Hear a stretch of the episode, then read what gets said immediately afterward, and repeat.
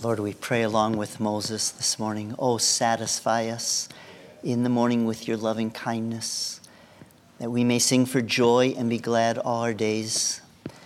Make us glad according to the days you have afflicted us and the years we have seen evil. Let your work appear to your servants and your majesty to their children.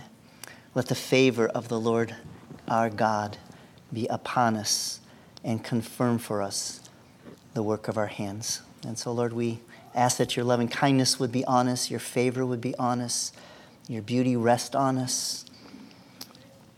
We gather in your name to honor you. You are worthy to be praised. And Lord, as we open your word and look about look at what it says about your praise among the nations, you just help us to set aside the burdens we came with, Lord? Help us to cast our burdens on you. Just give us the ability to focus on what your word says, work in our hearts to care about what we hear this morning. We ask this in Jesus' mighty name. Amen. It's pretty safe to assume that most of us here are not against missions. We enjoyed getting to hear about Josh's trip to Taiwan. We're glad that we can partner with the Shramics in the Middle East. But we might need a reminder of why they would go and why we would care about what they're doing. Our text for today reminds us of the goal of missions and the outcome of that goal. If you have your Bible, please turn with me to Psalm 66 as we continue our study of summer psalms. And let's read the first eight verses.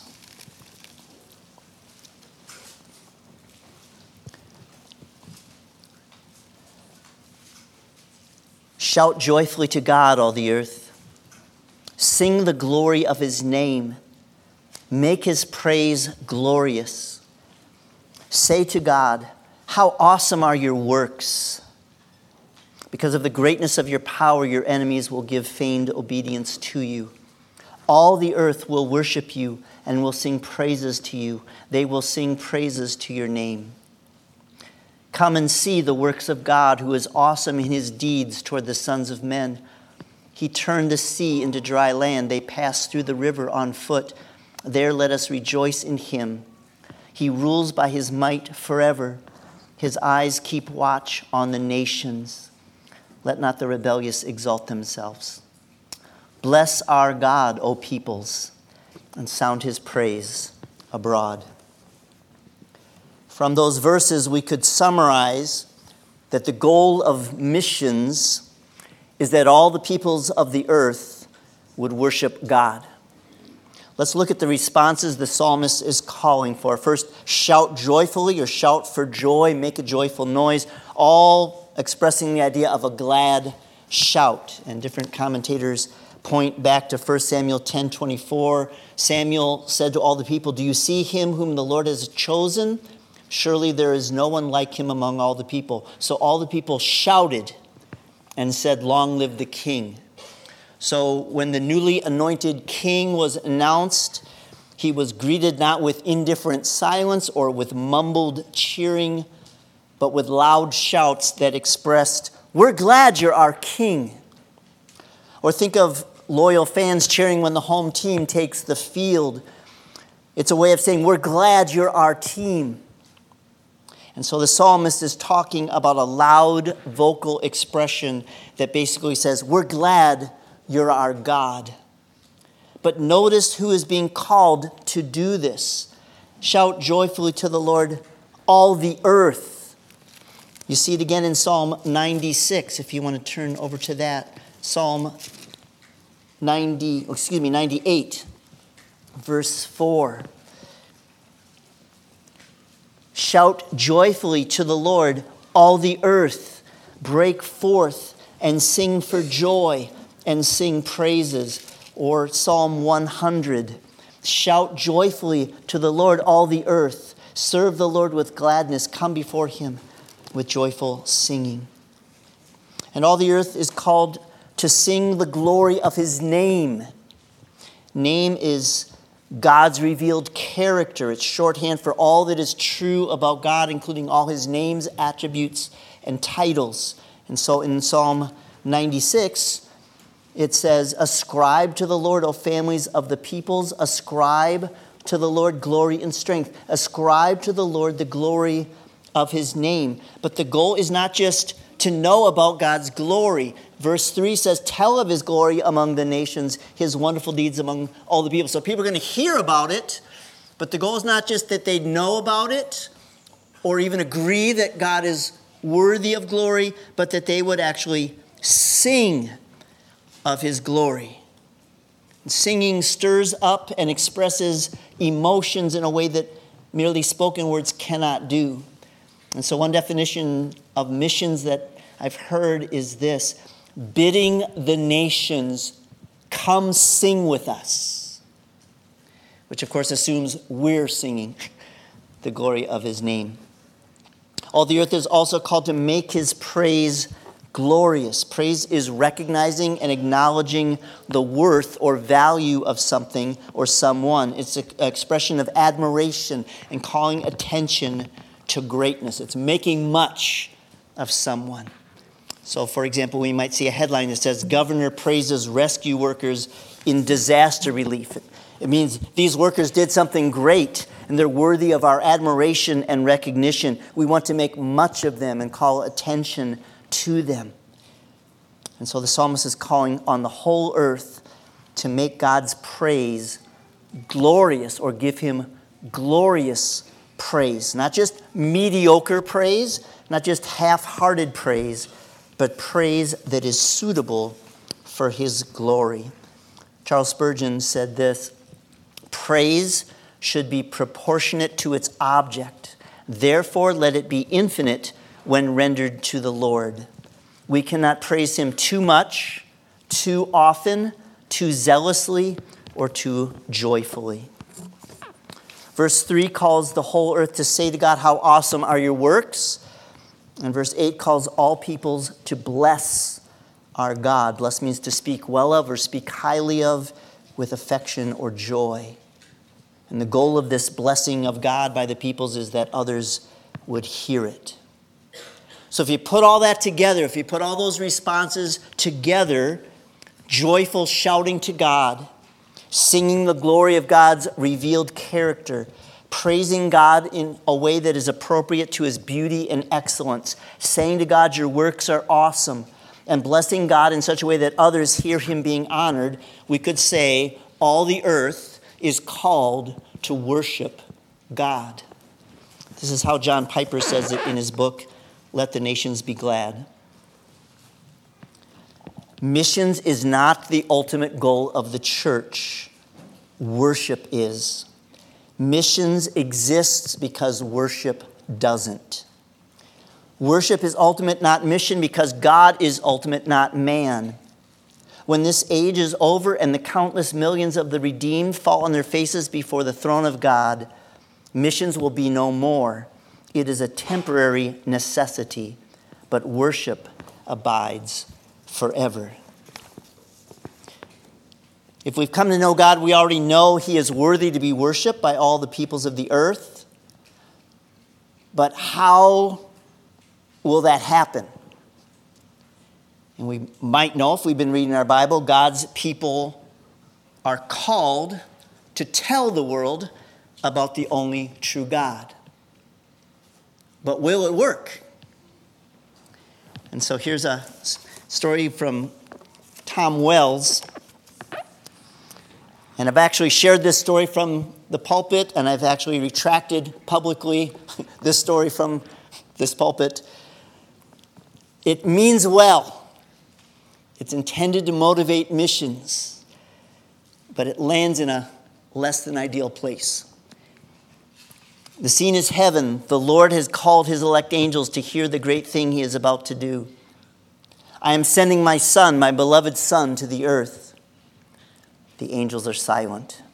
There, God goes on, he shall die. Why? ventures one of the awestruck seraphim.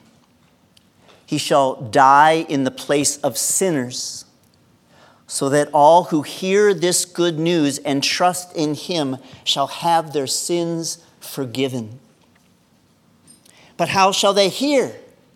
asks another voice. My people will go into all the world and tell them. An archangel asks the question that's on everyone's mind What if they fail? For a moment, there is thoughtful silence, and then God says, I have no other plan. So, how do you process that story? Again, it's good intentions. We want to encourage people okay, let's get out there. But you see the view of God it's portraying. Poor God. Why did he leave something this important up to human compliance? Would you entrust the eternal salvation of souls in the world on people following through on doing everything they're supposed to do? I wouldn't do that. But in this story, God did. It's like, ah, I'm really counting on these people. I really hope they do this because I don't have any other plan. I don't have a plan B. So help me out. And so Tom Wells writes this sentence that just changed my way of thinking about missions, along with missions exist because worship doesn't. Those two sentences just change it from the blurry sunset picture at the end of, if you remember what slideshows were. Remember, some of you? Sunset and the, the you know, if not you, who, if not now, when. Somebody's got to help God out here. We got to get this job done. And this sentence helped me change that way of thinking. For God to say, I have no other plan, is for God to say, I need no other plan. Is that true? God is sovereign. God, if God makes a plan, He accomplishes His plan. We've seen that over and over again in our study of the Psalms this summer. We've seen it over and over again in the book of Job. And so that brings us to the outcome of God's goal. Look again at verse 4. Did you notice this? Psalm 66, verse 4. All the earth will worship you and will sing praises to you. They will sing praises to your name. So there's nothing like, I hope this works. It would be nice if all the peoples of the earth would worship God. But let's face it, there's a lot of different religions in the world. Other people sincerely believe their way is best. How's that going to happen? How's that going to be overcome? And verse 4 says, It will happen. All the earth will worship God, all the peoples will sing praises to God. There's nothing iffy about it. And as if verse 4 wasn't enough, let's look at some other verses that show that this outcome is certain. Go to Psalm 22. Psalm 22, verse 27 and 28.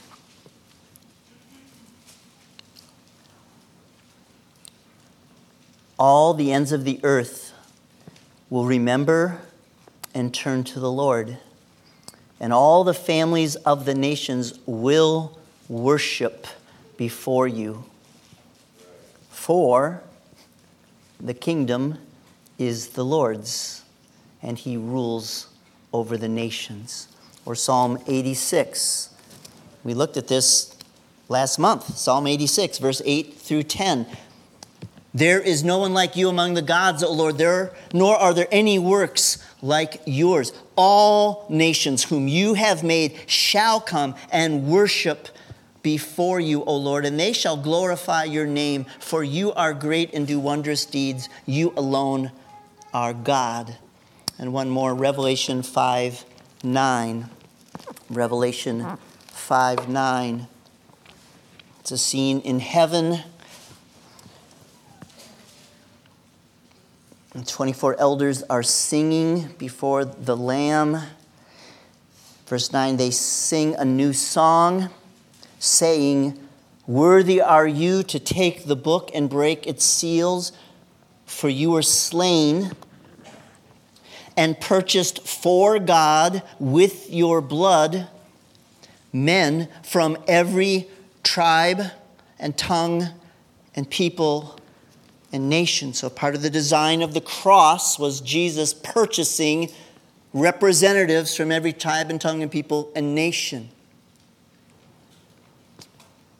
And as we saw in Job 42, verse 2, God can do all things and no purpose of His, including His purpose to have worshipers gathered from all the peoples of the earth, can be thwarted or frustrated. And so turn to Revelation 7.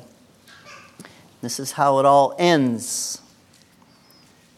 Revelation verse 7, verse 9 and 10.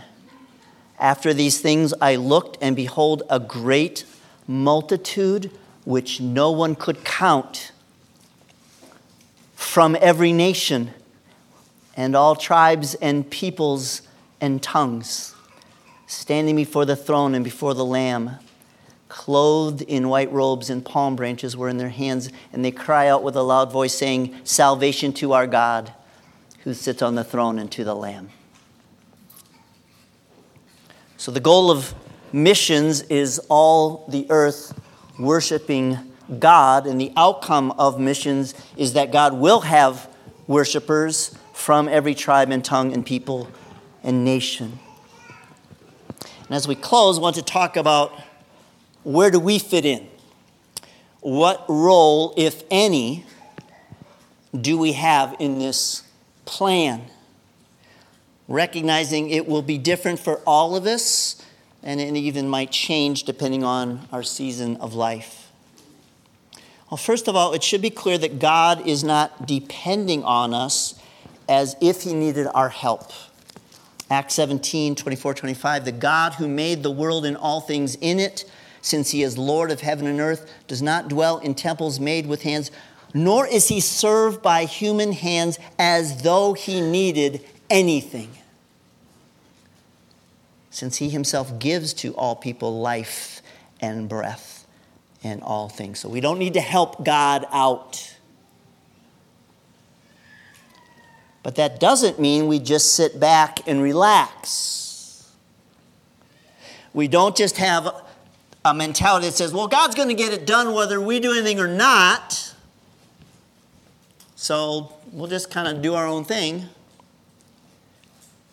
God uses means to accomplish his purposes, including his purposes for missions. And so go to Romans 10, Romans chapter 10.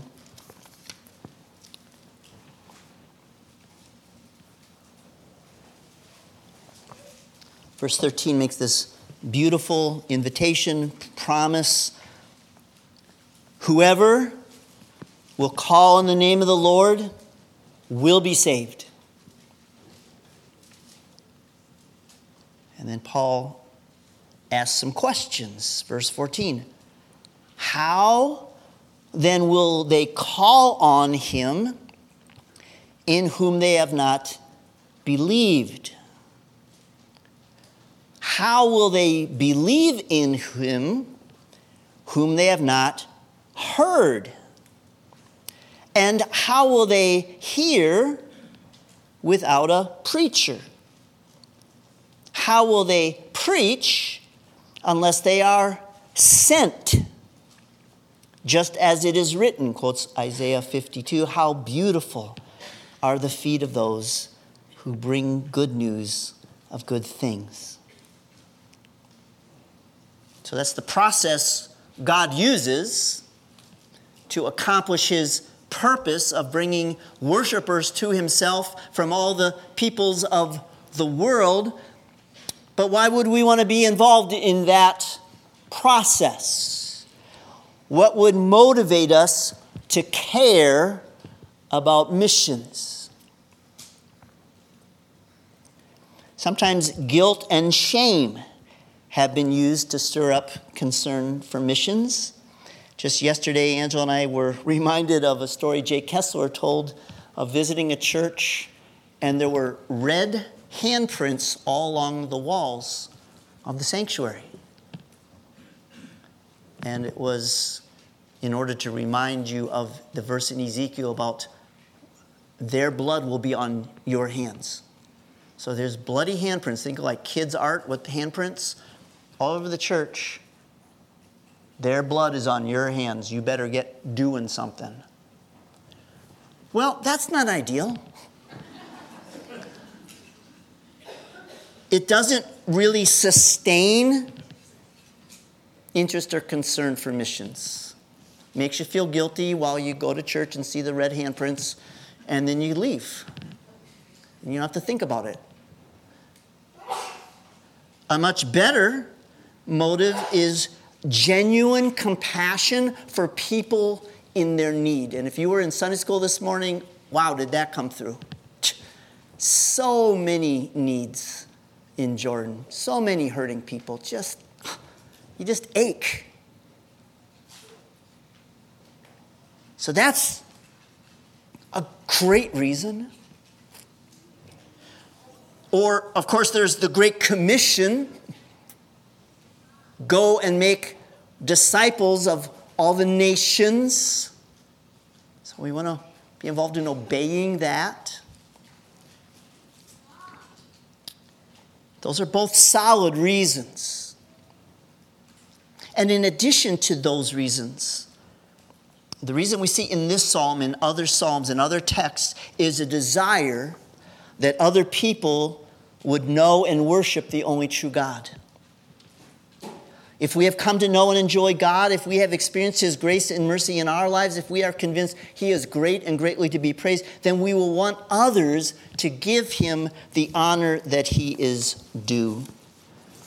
And so there's a quote from C.S. Lewis.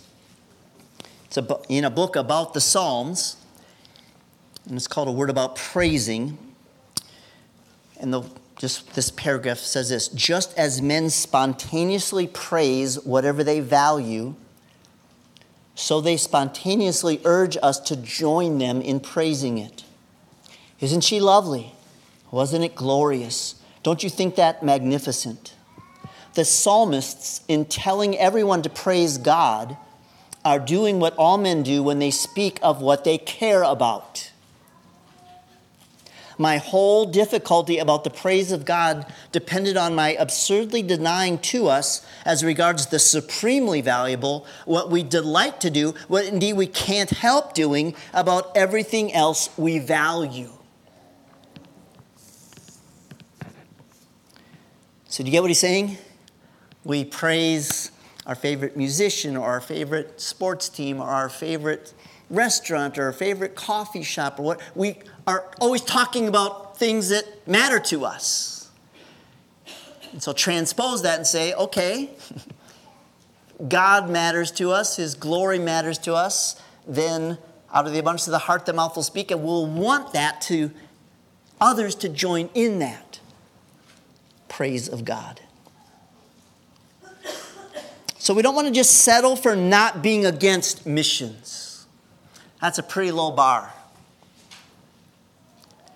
Missions exist because worship doesn't. Therefore, if we know God is worthy to be worshiped by all people, not just American Christians, but everybody, we will want to be involved in making God known to others, both locally as well as globally.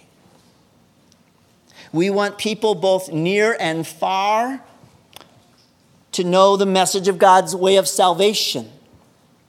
We want people to know about God's complete remedy in Christ for our complete ruin in sin. And the goal of people coming to know that, the goal of the nations, the different ethnic groups of the world coming to experience salvation in Christ, is that God will be glorified. And you see that in Romans 15. If you want to turn to that, when you see the word Gentiles in the New Testament. It's translating the word that gives us the word ethnos or ethnic groups, ethnicities, or nations. So I'll read it that way, just to, because it's the same word. So Paul's, of course, you've got the whole book of Romans feeding into this. And then he gets to verse 8 I say that Christ has become a servant to the circumcision on behalf of the truth of God to confirm the promises given to the Father. So, why did Jesus come? He came to complete, confirm the promises given to the Jewish people in what we call the Old Testament that a Messiah was coming. And why else did he come? For the Gentiles, that's us, the ethnic groups that aren't Jewish, to glorify God for his mercy. What the whole book of Romans has been about. We need mercy. We're all sinners. God showed mercy in Christ. He offers it in Christ. We've, if, if you've received this, I urge you, brothers, by the mercies of God, present yourself a holy living sacrifice. It's all about the mercy of God. Why are we doing this? Why did God show mercy? That we glorify God for his mercy. As it is written, Therefore, I will give praise to you among the nations. I will sing to your name. Again, rejoice, O nations, with his people. Again, praise the Lord, all you nations. Let all the peoples praise him. And Isaiah says, There shall come the root of Jesse, he who arises to rule over the nations, and in him shall the nations hope. So there's a big picture here. Yes, we want to meet physical needs like the Shramics are doing in Jordan. And yes, we want to be obedient to the Great Commission because Jesus are worthy of our obedience. But even bigger than that is that God would be honored and praised as the merciful God that He is for sending Jesus. We were all created for the glory of God, that we would give to Him the honor and praise that is due Him as the great and glorious God that He is. That's what it says in Isaiah 43 7. And we have all failed to fulfill the purpose of our existence. Romans 3:23 says, "All have sinned and fall short of the glory of God." And there are infinitely serious consequences for dishonoring and disobeying God. Romans 6:23 says, "The wages of sin is death." Which means separation from God in this life and separation from God forever in hell in the life to come. And that bad news is true of everyone in this room and everyone in this world. It is true of all the Muslims in Jordan and the rest of the Middle East and Asia. It's true of all the Buddhists and Taoists in Taiwan. It's true of all the Hindus in India. It's true of nice church going people here in America. We are all rebels from birth. But the good news is that God designed a plan to rescue lost people, not because He owed it to us, not because we deserved it in some way, but simply out of His free mercy and grace. And there is exactly one way to be in a right relationship with God, and that is only through Jesus Christ. Jesus Christ himself said that. John 14, 6. I hope you have that memorized.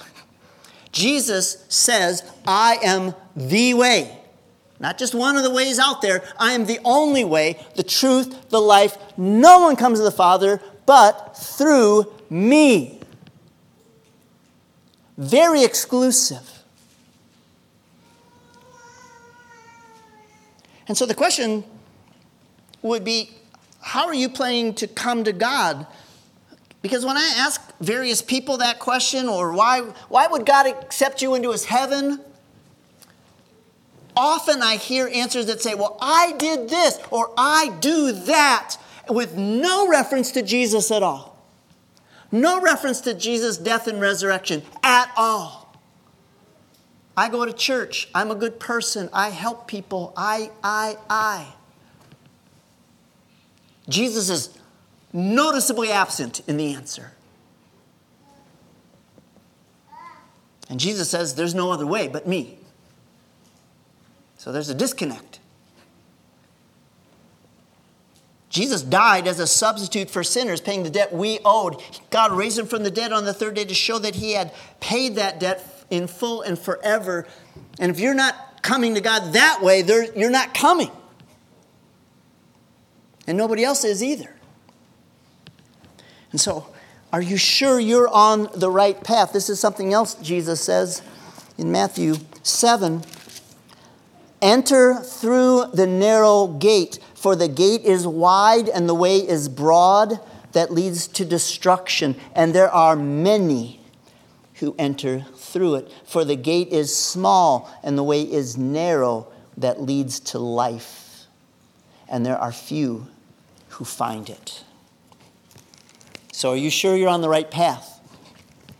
And if God's showing you you're on the wrong path, acknowledge, I have been going the wrong way. Isaiah 53 6 says, All we like sheep have gone astray. Each one of us has turned to his own way.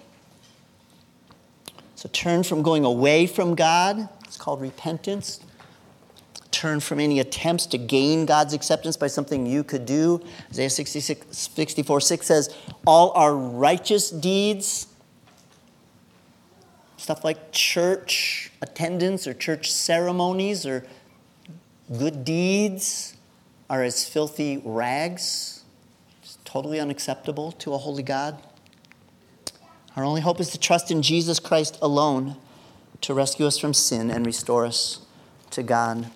This is what Acts 4:12 says and we'll close with this. There is salvation in no one else. For there is no other name under heaven that has been given among men by which we must be saved. Let's pray. Oh Lord, we thank you that you made a way through Jesus to be rescued. We couldn't rescue ourselves.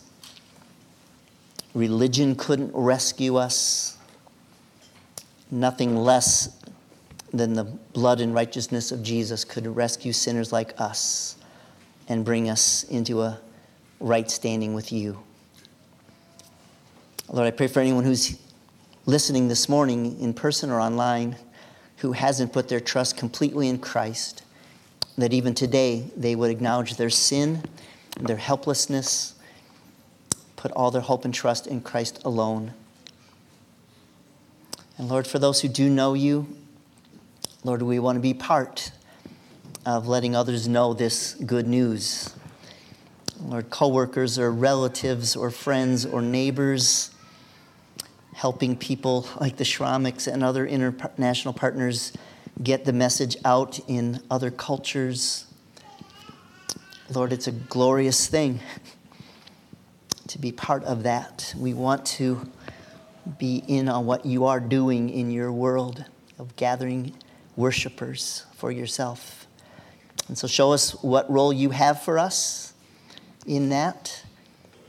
And Lord, to keep us motivated, Lord, I pray for the Shramiks. Lord, let them not grow weary in well doing so many needs, so many people to take and help.